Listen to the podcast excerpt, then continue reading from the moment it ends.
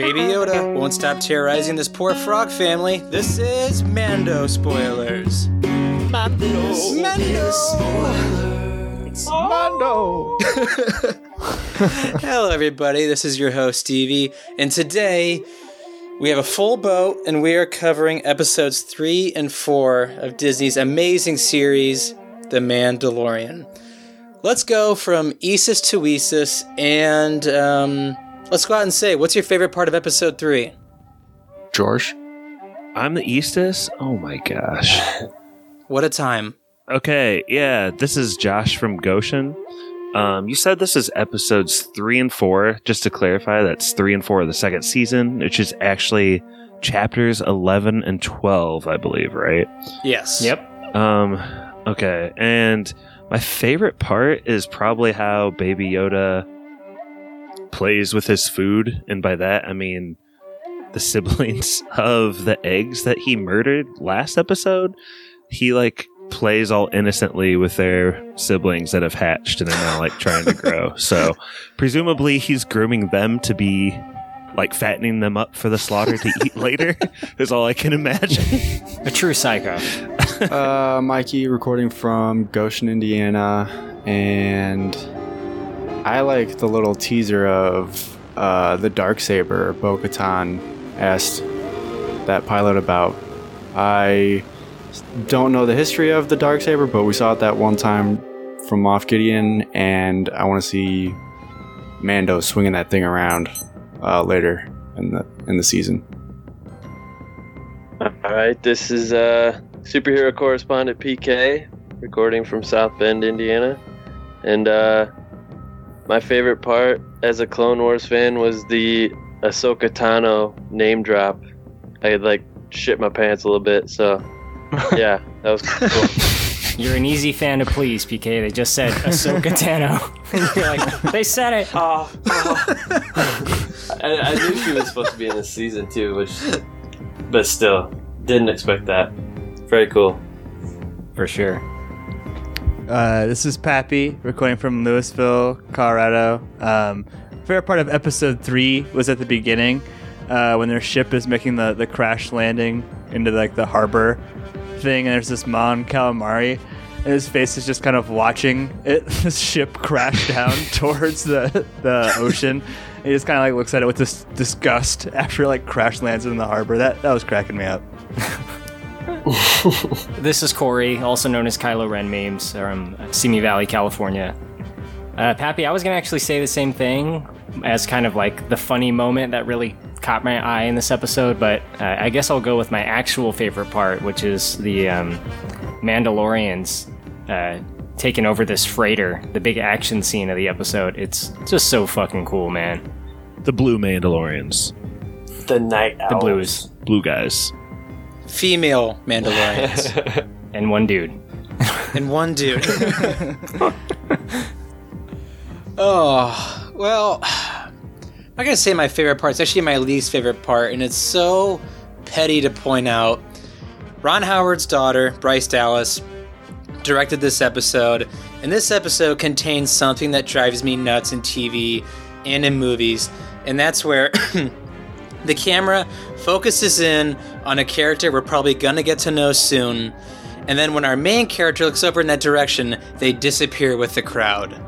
I think that is the single biggest waste of time you can possibly have on screen. Well, plus the reality of a shot like that is that the person like so ducks real quick, which is always silly to think about. Trip over some garbage cans and fall into the street. It'd be hilarious, yeah, to see a fail of someone scurrying away like a half second too late, just in the middle of all of. I mean, there's a lot of that in the movie Halloween, which I always think about. Like, he just ran away real quick. Like, he can't disappear. He like scampers. Was that hidden? That person that we saw, Stevie? That's not the female Mando who shows up later, is it? Is that somebody? One of them. It is? Okay. Yes. Kind of the most badass one. It's the one that dives underwater and gets Baby Yoda out of that Sarlacc-looking water bug. Yeah, very impressive doing that. Yeah. This episode was kind of... Pappy kind of mentioned to me earlier today... It kind of felt like a video game, and a tad like questy, where it's like go to the inn and meet this person. And you meet this person at the inn. You're going to go meet this person. Pat, did that bother you at all, or did you like that? I mean, I'm pretty sure there's like 4 quests in Skyrim that kind of have the exact same plot. You meet someone at an inn, you agree to help them, and then you end up being like a pirate / bandit type character and betraying you for something valuable that you have. Now, Don't get me wrong, it's very much Mando adventure of the week fare, and I think we talked about it last week that like we haven't spent a lot of time on boats in Star Wars, and the fact that they were saying, you know, it's a couple hours sailing. Like, I don't think that they've ever, like, I've never heard the term, like, sailing used in Star Wars before. No, man. I was thinking about the exact thing you said when they were on the ship. I was like, oh, fuck, they're on a ship? You can be on a ship? There's water in Star Wars? I was thinking about Mikey last episode where you were like, man, I just want to see different landscapes, like a jungler. I mean, I was like, when they pulled up to that port and it looks like fucking, like, Seattle or something, I was like, yo, this is something we've definitely never seen in Star Wars before. Space Seattle, yeah. As we learned in Turner and Hooch and a lot of other movies, like, anyone that wants to, like, take your deal down to the docks, give you minimal information, you might want to look out. And, like, Admiral Akbar is, like, the only good thing to come out of this system, I swear. These guys are turds. These, like, squid? Who are these guys? The Davy Jones pirates? Yeah, who are they, Corey? Corey probably knows their, like, race or whatever. They're Cthulhu monsters. Finally! Yeah. Got the Cthulhu from Lovecraft Country I've been waiting for. But, like, how stupid is it that it's, like, the brother of the one? Well, I think they're all brothers. Yeah. I think they're all, like, spawned from the same mass of eggs that some trout same eggs jerked off on or something. Oh, my God. I had that same thought. No, but these are the single worst pirates ever. Because a normal pirate would carry a gun, and the fact that, like, when they put Mando, like, underneath that cage, like, in the pit, they're like, hit him with your pitchforks, it's all we have! Didn't love that part. But Kylo, as our official Star Wars aficionado, what did we learn this week that's mind-blowing to Mando? Well, he finds some other Mandalorians, which is what he's been looking for. He obviously needs to find Jedi, and he thinks that other Mandalorians will have some info on Jedi, which it turns out he's correct about. But the big reveal in this episode is Bo-Katan and her small crew, the Night Owls, like PK said. He meets up with some other Mandalorians, and of course he gets a quest in typical The Mandalorian fashion, but they're not the same as him. They don't have the same, like, exact rituals. Yeah, it's like the evangelicals versus the Baptists. They got these different sects in here, Corey. Well, it turns out he's more like the Scientologists of Mandalorians. Like, they're kind of like the outcast cult. He's like the Amish of the Mandalorians. That's better, yeah. They don't even take off their helmets. It's how ass backwards they are. Barn raising Mandalorian scene. Can't wait for it. Corey, for those of us who aren't nerds, what is like the significance of Bo-Katan? Who is she? Well, I'll let PK take a lot of it, but the short answer is that she's in the Clone Wars and Rebels. The last time we saw the Darksaber was in her hands, by the way. You saw it with her in that show, not like anything else. In Rebels, yeah. Okay. Yeah, so Bo-Katan is like, her family has been like in charge of Mandalore for a long time, and her actual Clone Wars story, I don't go into it too much because I know you guys are about to potentially start going through that and putting episodes out for that. But her sister was the Duchess of Mandalore and kind of ruled, and she was trying to bring in this new peaceful generation, and she was actually a love interest to young Obi-Wan. And Bo-Katan was trying to keep it more of the like warrior ways of the Mandalore and all this stuff. And eventually Darth Maul kills her sister, and it's kind of a long story, but long story short, like Kylo meme said, she ends up with the Darksaber and becomes like the Lady of Mandalore, and she is the last person we see with the Darksaber before we see Moff Gideon with it at the end of season 1. So her coming she's into this show, heir apparent, merging, you might say. Yeah, merging these two Star Wars stories and universes together is like a huge deal. So hopefully that'll kind of answer your question, Mikey. Maybe I should start watching that show. Well, I think that's interesting because there's a ton of backstory, like a lot of world building that's rich there. But Pappy was saying before we started recording that he had trouble like remembering details from this episode. Do you think they kind of fell into that trap a little bit or something this episode? It wasn't exciting for you, Pap? I mean, I'm a super casual Star Wars person. The only media I've consumed outside of like the 9 films are the holiday special, which we did a podcast on, and now The Mandalorian. So this is, I don't know, like it felt like I was kind of missing out on a lot of things that like my level of Star Wars knowledge. Stevie, we're like on the same boat. I mean, did you track what was happening in this episode? I had a hard time. Not necessarily. I mean, I kind of wish they would keep Rebels or whatever happens in Clone Wars somewhat separate for this show, but it makes sense because now I'm going to go watch those shows to see how it crosses over. And I'm sure I'll love it, but the one thing I don't like that this episode does, even the 4th episode does, is when it comes to shows like these and like The Mandalorian is our main character. We're not taking side episodes. Like, he is the main person, and we learn as we go with him. Like, I don't like it how they've shown Moff Gideon so much, like, without his knowledge. That's, like, one thing that bothers me. I think it's, like, the one actual misstep this show has made so far is, like, constantly showing Moff Gideon without Mandalorian's knowledge. I don't know if anybody else feels that way. I do feel a bit jarred when we leave his point of view, which we see some of in episode 12, which is the one we haven't got to yet. But it's strange to me to not be at his point of view, for sure. I have one other note on episode 3 of this season, Stevie. And that the frog lady, her husband, thought it was a really missed opportunity to make him something wild and unexpected.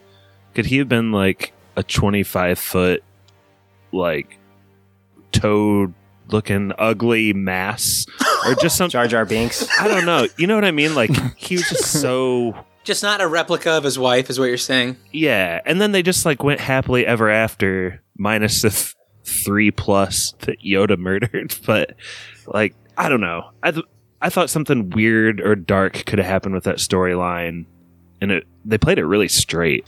I thought so too. And Mikey, to end this episode, I mean, there's a giant firefight. And what's kind of going on? Like, we see Moff Gideon again, and what do you think like his end game is so far, like in this episode? Well, I think he's just kind of like building up an army, I guess, like in secret with the Empire. I don't know. There seems to be like a lot of secret bases still under operation for the Empire that not a lot of people know about, and it seems like he's in charge of them. And I guess he knows that Mando is alive. I mean, of course he probably does, but I don't think Mando has no idea that he's alive, and I think Moff Gideon is now on the hunt for Mando, just kind of hunting him down. And I think he has like a tracker in his ship now after some repairs. So he's definitely got the upper hand on him. Mando doesn't know it. Yeah, we get the hologram of Moff Gideon in episode 3. And Titus Welliver, what an awesome dude. He goes out a very noble way. He bites his teeth extra hard and he dies, which is an awesome idea for the future. Futuristic cyanide pill. Was it like something out of... Yeah, something out of Dune where he had like a pill or something in his mouth. The man with the tan. Stevie, I have a question for you about Moff Gideon. Yep. I feel like I said earlier, I feel like we were on the same level of Star Wars knowledge. What do you watch The Mandalorian for? Adventure of the week or any kind of like overarching story question? This is where it's kind of like, I don't know, I'm kind of at a crossroads with the show. I mean, I still love it. It's my favorite show on TV right now. But I don't like it because we'll get into it with episode 4. Like, it's overarching story, like 2 episodes back to back. I understand if people think like episode of the week as filler, but to me, that's the fun part. Mm-hmm. I mean, honestly, it's like a different movie each week. There's so many different stories you can tell. I think going to Moff Gideon 2 episodes in a row and not spacing them, like you could have put this episode maybe in 5 or 6. I don't think you need to go back to back with it in 3 and 4. But like, I'd rather get episode of the week than overarching each week. Mm-hmm. I hope they got something held back more than Moff Gideon, and maybe they're getting ready to like peak his story arc sooner. I mean, if he ends up being the ultimate bad another season, maybe that wouldn't be as good. Is that kind of what you're saying, Stevie? Like, well, yeah, but I mean, as I said, like the Star Wars universe is infinite. There's so many different places you can go. And I think just to stay in that bubble of like Moff Gideon buildup isn't all that exciting to me. In terms of like the actual story that's like moving, like almost like virtually nothing kind of happens in these 2 episodes. Like, and at the end of episode 2, Mando knew that he needed to find a Jedi. At the end of episode 4, his ship is better, and he now still knows he needs to go find a Jedi. You know what I mean? The only thing that's really changed is like the condition of his ship over the course of 2 episodes, which I'm totally down with. But yeah, I'm with you. Like more of Baby Yoda connecting the wires, less of whatever the Darksaber is. Yeah. Well, he keeps getting roped into quests, and then the quests end up being about the overarching arc of like the whole show. Mm-hmm. I think what's going to happen is that things are going to build up, maybe not even this season, but eventually with like all the friends he's made along the way and allies for some kind of, you know, epic Avengers style showdown where they have to finally take down Moff Gideon and whatever forces he's creating that we get teased at the end of the next episode. I would love that, especially if Bill Burr was there. Oh, I hope so. I keep forgetting he was in the show. I would love that, but yeah, at the end of this episode, Bo-Katan tells the Mandalorian where to go. And Pap, kind of on your note earlier about when he puts the ship in the water and he tells that guy to fix it up, I love it when he leaves and the guy just goes, "I'll put fuel in it." Like, I absolutely love that line. But speaking of adorableness, Episode 4, PK, how awesome was the intro with Baby Yoda and Mandalorian? Oh my gosh. Yes, it was awesome. Like, the fact that he's like, why would they make the ship like that where he can't access that part of the ship? Because it seems like it's something crucial that they need. But the fact that he's like trusting a 50-year-old baby that can't communicate very well to try to connect these, and he clearly has no clue what he's doing. As your superhero correspondent, it reminded me a lot of Baby Groot. Yes. And Guardians Volume 2. And it was fucking awesome. And the fact that, you know, he like actually zapped himself and he coughs and there's the smoke and like the puppetry in that scene was awesome with Baby Yoda. But it's great physical comedy. One thing that I love is that I get the sense that like, if Baby Yoda could just like focus in for like 2 seconds, he could easily do any of the tasks.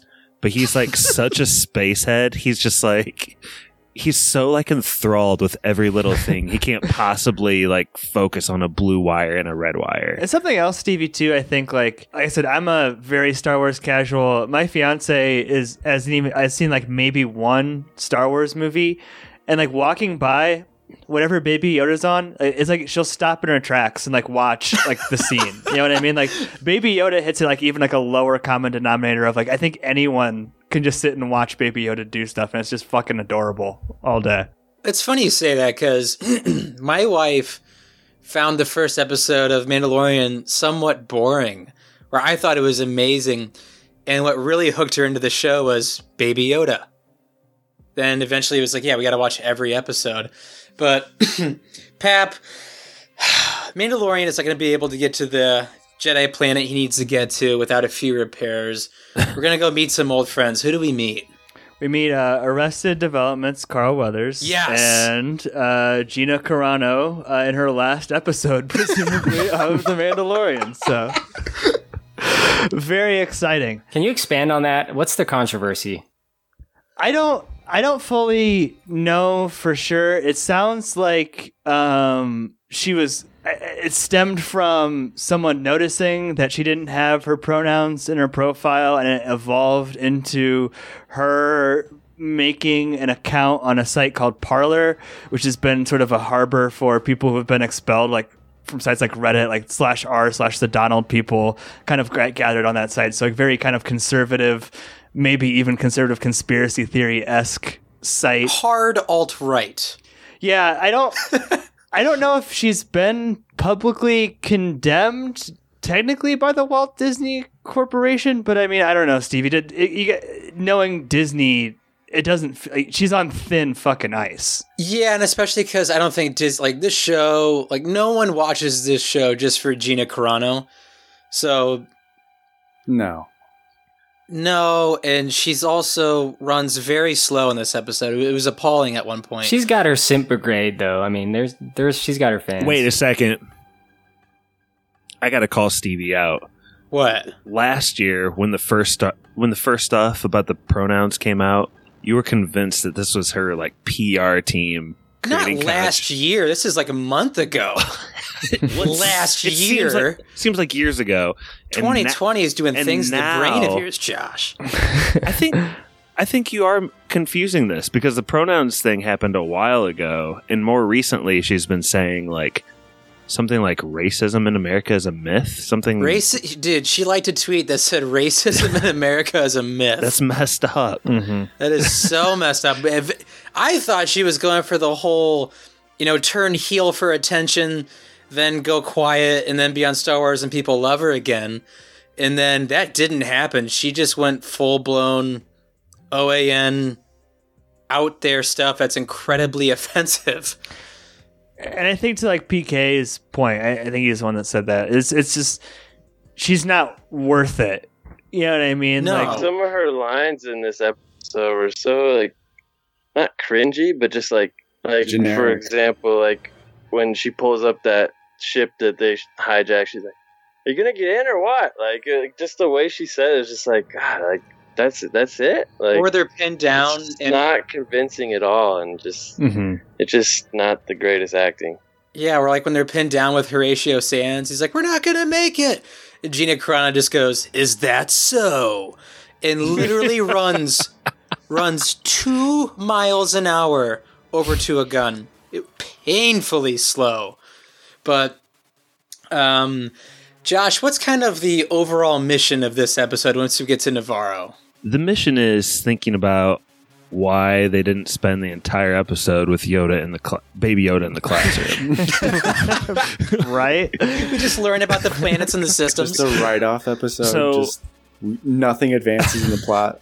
Mando just comes back all beaten up, and we spent the whole time with Baby Yoda. Can I actually talk about that a little bit, Stevie? Because have at it, man. Finally dawned on me, and maybe I'm just slow to picking this up, but Yoda in Empire Strikes Back, remember he's like all like wily about food and like stealing Luke's snacks and like tearing his granola bars apart and stuff. Like, I think that, like, I love that aspect they're bringing to Baby Yoda and, like, expanding it. And, like, so much of what he does and thinks about just comes back to food. And they got these, what PK calls macaroons, what I call teal Oreos. And he force pulls them off of a neighbor student's desk and starts chowing down, and there's like nothing that student can do about it. It's pretty amazing. It's like the cutest thing I've ever seen in my life. That kid is disgusting. The way he's eating those macaroons. He's got the spit bubbles. Yeah.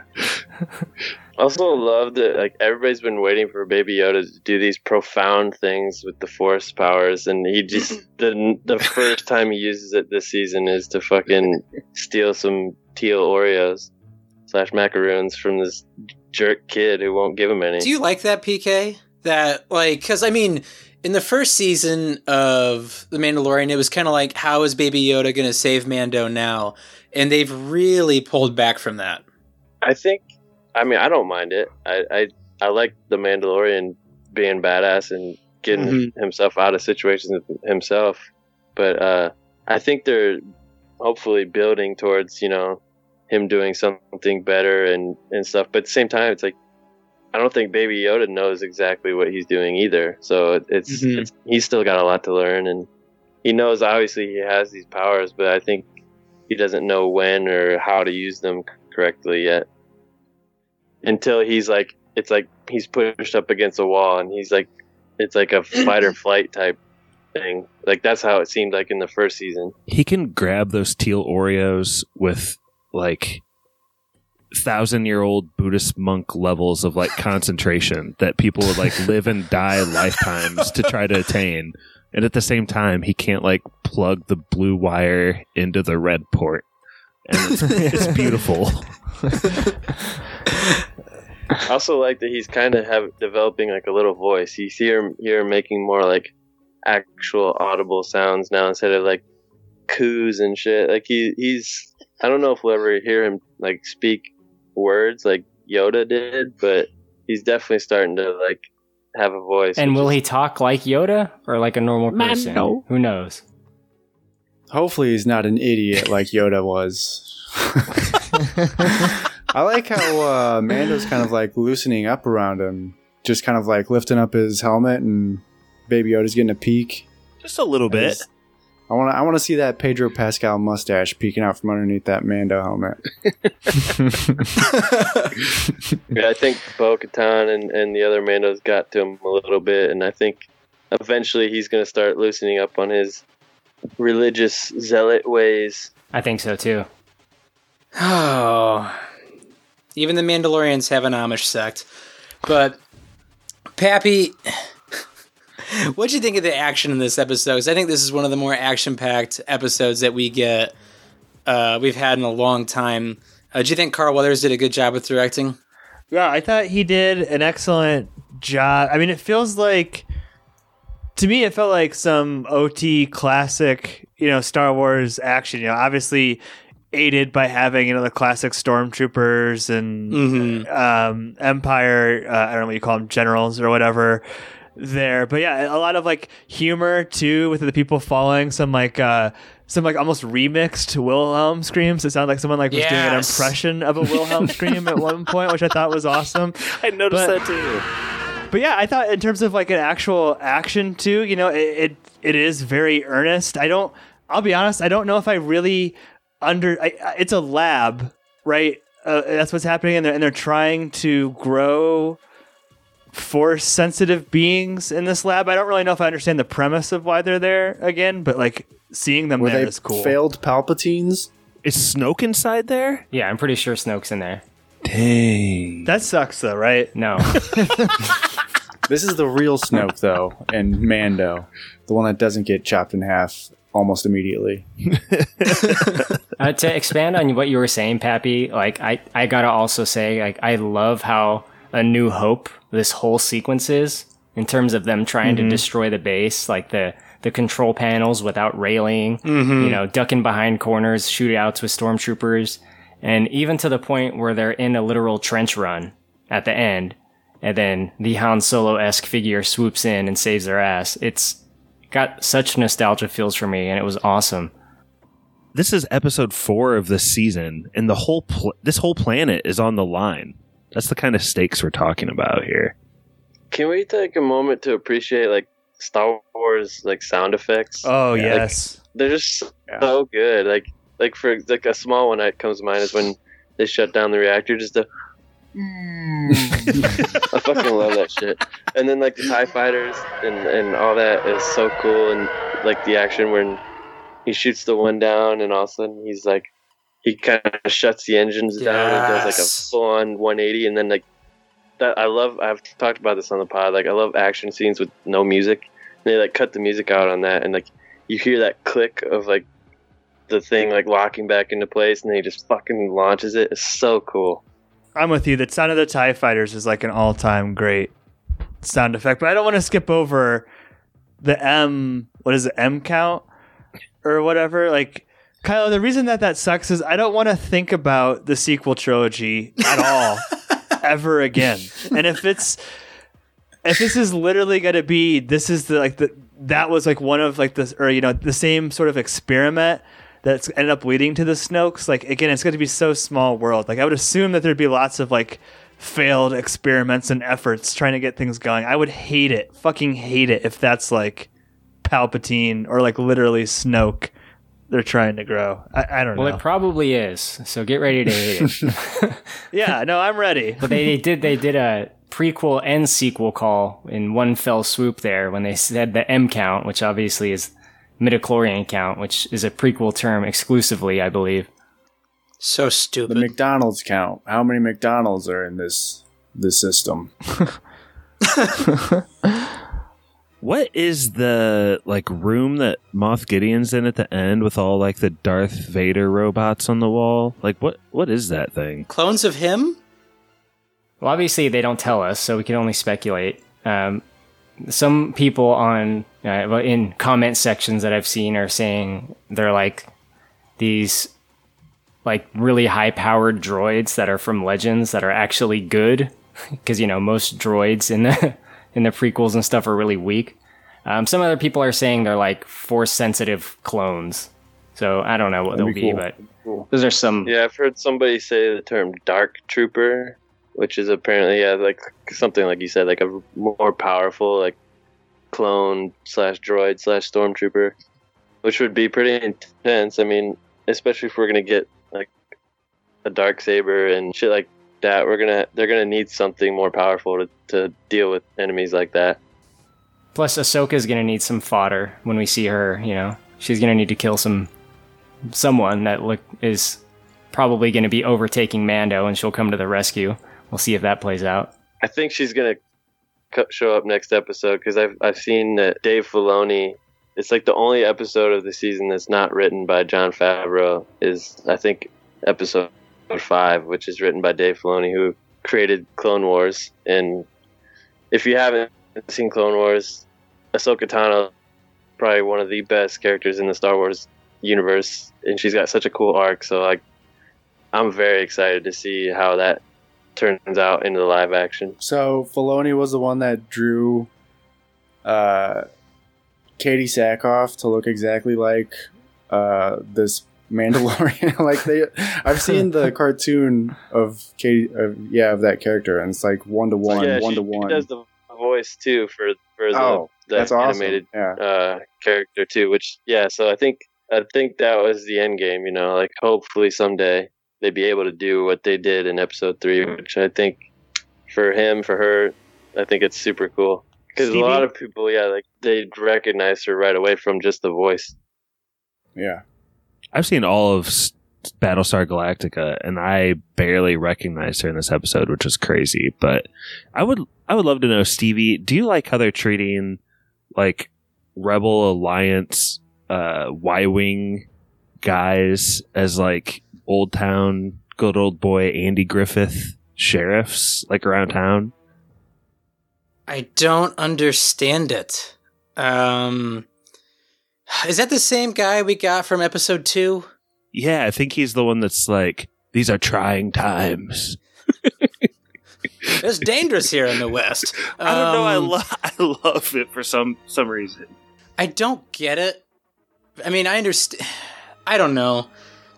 The reason I think that last scene, even happened with Cara Dune is just to get Gina Carano off the show.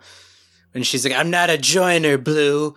And, 3 episodes from now, when Carl Weathers is making a stew, Mando's going to go, hey, where's Cara? And he's going to be like, oh, she was a joiner. And that's going to be that. And then she dies in space battle. To never be seen again. This is going to be narrated, and Carl Weathers is just going to be talking, and Cara Dune's ship is just going to explode in space, and that'll be it. That'll be the last we ever hear. I don't think so, but we'll see, I guess. You think we'll see more? I did like that scene, though. The guy, he's a good actor. I think he brought some good emotion to that scene, just being very, empathetic with her, and you know, because Alderaan, you know, like if you like, it fucking blew up. So I think it's cool that, you know, they shared it, the trauma, and you know, it was just a cool moment seeing the rebel medal or whatever that was that he gave her. I thought that was cool. It is kind of I don't know if tone deaf's the right word. You know, did you lose anybody when your whole fucking home planet blew up? Like, yeah, dude, I lost a couple people when my planet blew up. Came out pretty clean on that one. Yeah. We were all on vacation. You know what? It was crazy. My whole Facebook friend group gone. Not one remaining contact. Spacebook. Nice. Good. So I guess I'll throw it out to the group. Where do you guys think it'll go from here? Like, do you think Mando will continue kind of this Moff Gideon story in and out, or do you think we'll get Adventure of the Week next week? Because we have the beacon in his ship, so I wonder if they're going to hit that immediately or just wait a few episodes. I'm going to predict that Mando is going to arrive somewhere. Either he will need their help or they will need his help, and he will participate in an adventure that will facilitate him getting to the next planet. He will earn exactly 1,000 experience points and level up and acquire a new piece of gear. He will unlock a new world that he can fast travel to at any time if he needs to go back. Does anybody know how many episodes in this, like, how many episodes this season will be? 8? I think it's 8 again. I think this will be the episode then he loses Baby Yoda. Don't say that. Oh my god. Wherever he goes, the baby goes. I think the stakes are going to change real hard.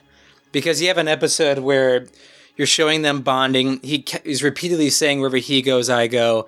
And I think this is where Baby Yoda is going to fall in the hands of someone real sinister. I say we get the dark troopers that take Baby Yoda, and then we get Ahsoka Tano, or whatever her name is, to come help Mando and get him back. That's how we tied all of those theories together. I think he'll get to Corvus, is the planet that Bo-Katan tells him to go to find Ahsoka, and I think he'll arrive there in the next episode.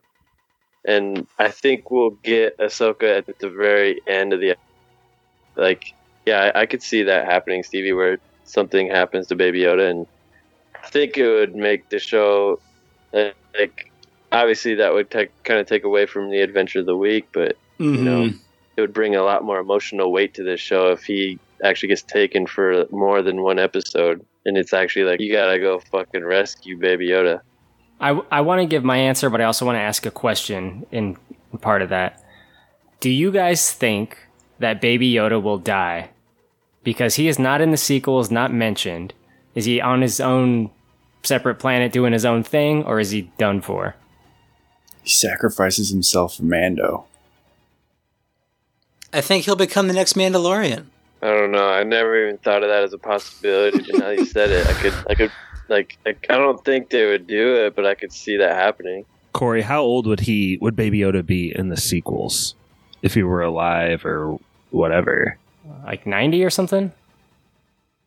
Yeah, it'd 10? Be like not 10? That much older. So he'd be saying like complete sentences?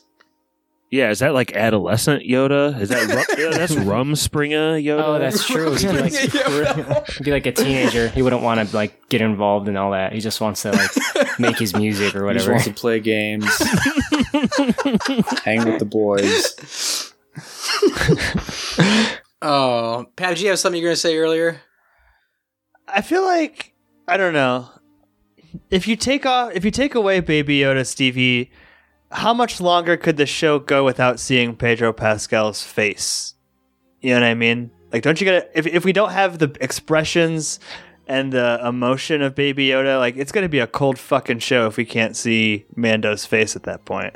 Yeah, but also, like, do you remember waking up at Josh's parents' house when we were younger, and either Rifleman or Gunsmoke would constantly be on? The smell of bacon. The smell of bacon, Gunsmoke, or the Rifleman would be on. A bowl of popcorn seeds on the floor from the night before that we'd eaten, yeah. I would just look at it like that, like, you know, what's the Mandalorian up to this week? I don't know if I track the analogy, but yes, I agree. 100%. I don't know. Oh. Stevie, last season, one of the big quotes that I remember is you saying that Disney didn't know what they had in Baby Yoda. And I think they had no clue. I think now they do, obviously. And I think they're willing to throw a lot of things in this stew.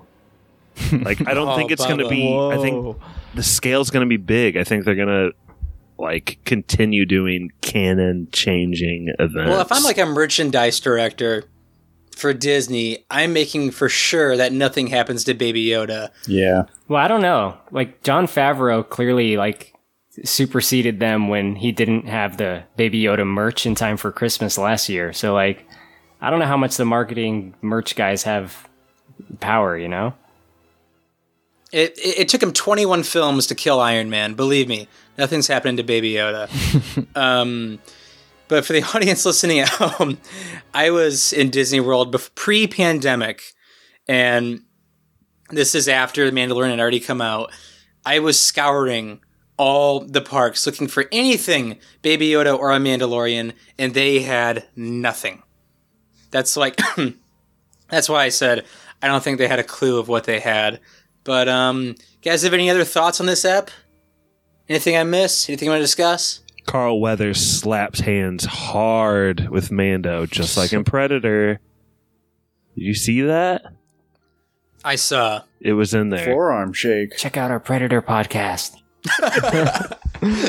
How you guys feeling about, like, the carousel of, like, directors that they, and even, like, giving the actors a turn at it? Like, I think it's pretty cool because then you get, like, groupthink instead of just one person's sole vision. I think that can get kind of cloudy with the... From what I understand, it's pretty typical of TV shows to operate that way. Like, the showrunner and the writers have most of the control when it comes to TV show productions, I believe, if Kevin Smith is to be believed.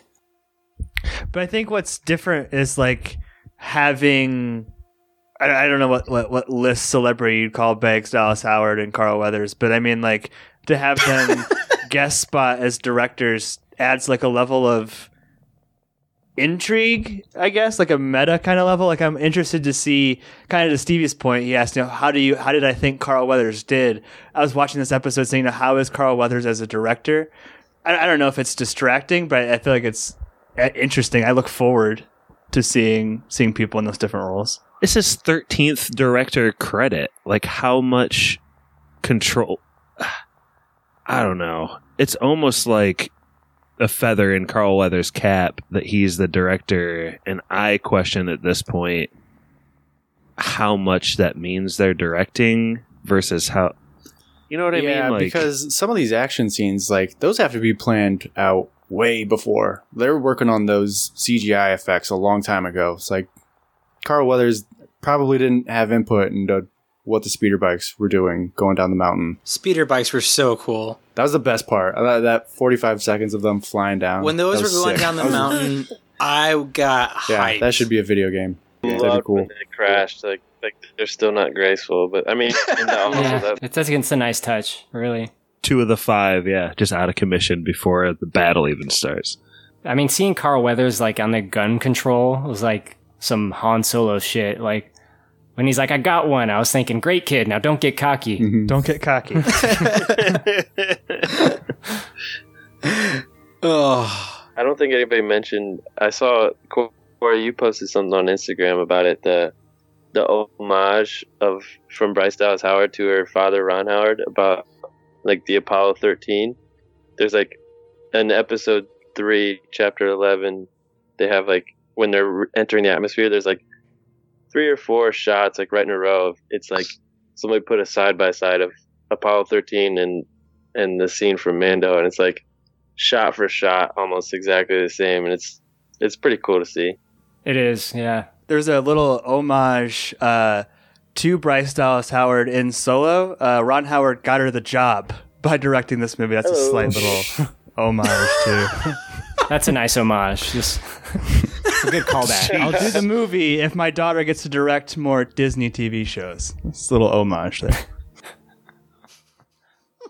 Why do you hate Bryce Dallas Howard? I love Bryce Dallas Howard. Me too. I've never said anything against. It's Bryce Dallas / Carl Weathers directing this episode with a strong John Favreau right on their right shoulder, just kind of maneuvering them about. Carl Weathers making sure everything's going all right, and John Favreau is clawing Carl Weathers' hand and writing words for him. Just what's going to happen. I love you, Mikey. And you got your stuff a stew. Let's go Weesis to Esis and do our yes or no's. Kylo, let's start with you. Yes. This is Corey Kylo Ren memes. It's a yes on both. This series is phenomenal. Like I said, it felt so Star Wars in this most recent episode because of the parallels and similarities. The end of the episode was a little bit of dread, which kind of got me excited, actually, with Mandalorian being tracked. It just gets me on all fronts. The show looks great. It is great. It's fun. It's a true Star Wars show, and it's great to see that Disney is doing something so well with Star Wars right now, and it's like pretty much universally loved. I really like that. Yeah, hard yes to both episodes. I think if we are halfway through season 2, and I think that season 2 was even so far seems to be stronger than season 1, which was a really impossible feat. Just, I mean, hats off to Jon Favreau. He's doing everything that Kathleen Kennedy didn't do for the sequel trilogy of movies and providing just the right amount of input and guidance to the series.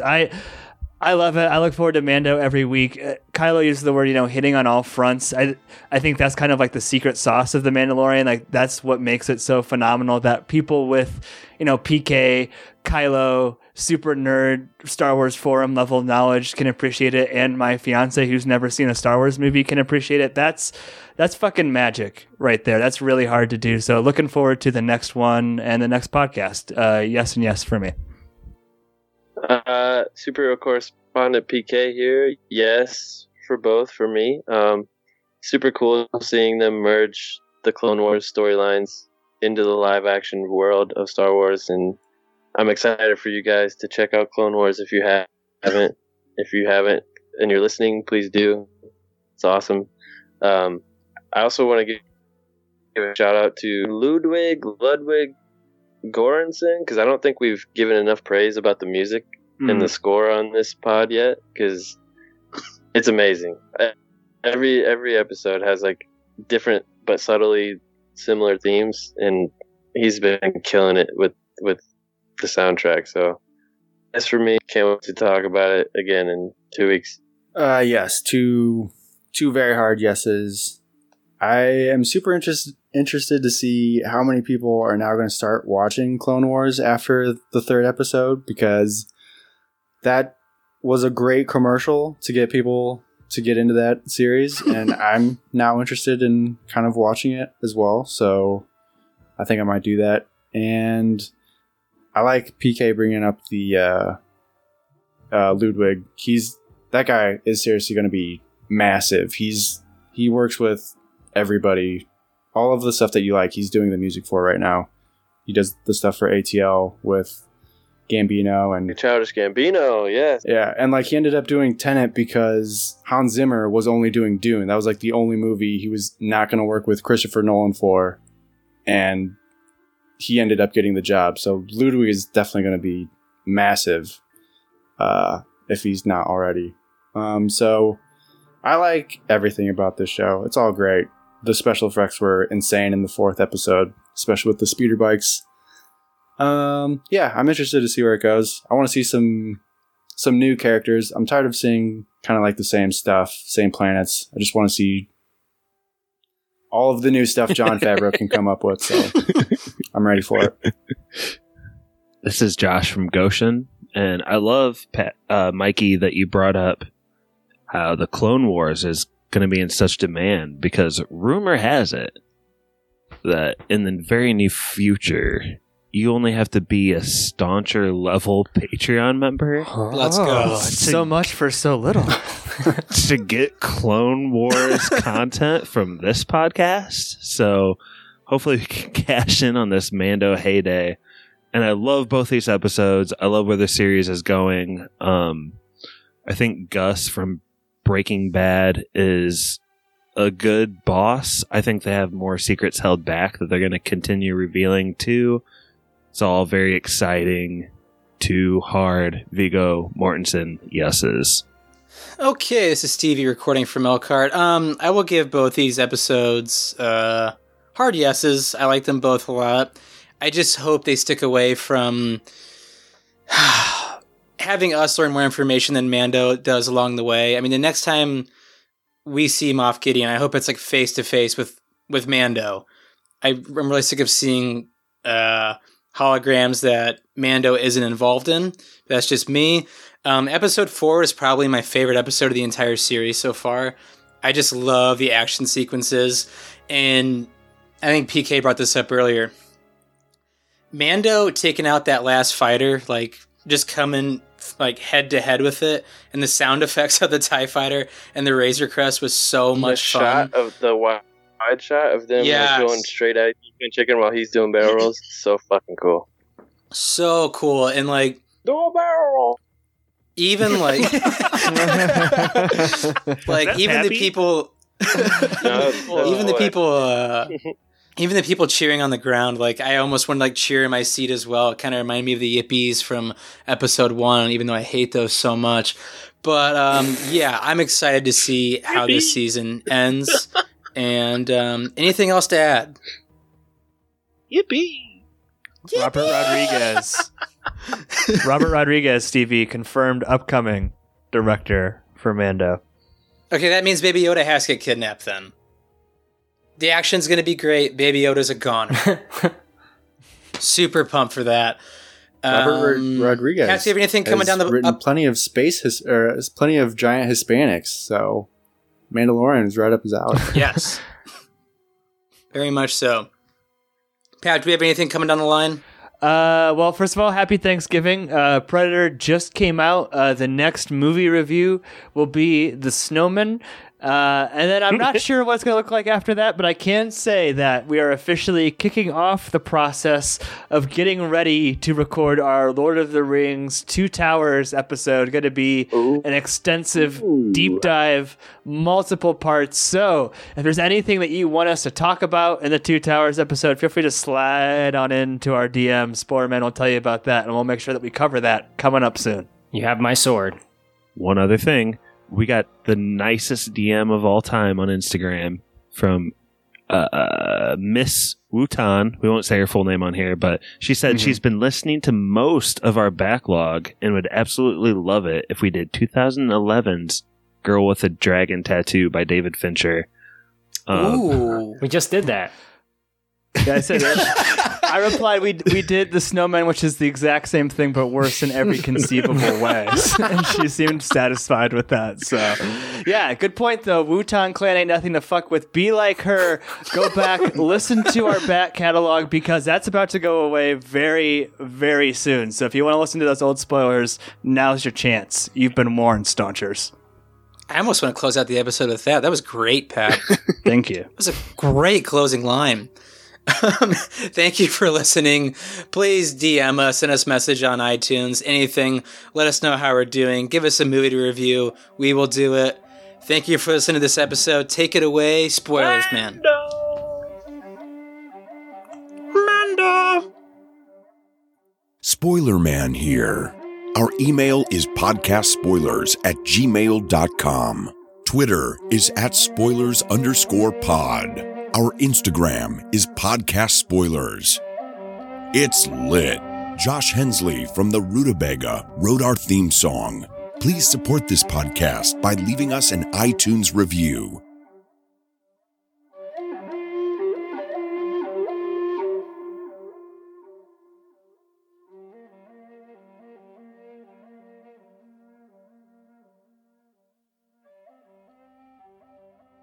Oh, boy. Good job, editing this. I'm sorry, because my audio like fucked up a couple times. I had to like stop and start a couple times, but hopefully it doesn't sound terrible. It won't be bad. Yeah, that's fun. Let me get you the link, PK. Yeah, good job, Stevie. That was fun. Thank you. I'll check you filters later. See ya. Stevie's See ya, Stevie. Get some sleep. Yeah. See you, bud. Stevie's fucking out. Got that link, PK? Yep. Did you just send it? Nice. Yeah, I'll probably edit this tomorrow. Get Predator a day or so more to breathe. It's a good episode. It's getting some plays, bro. Yeah.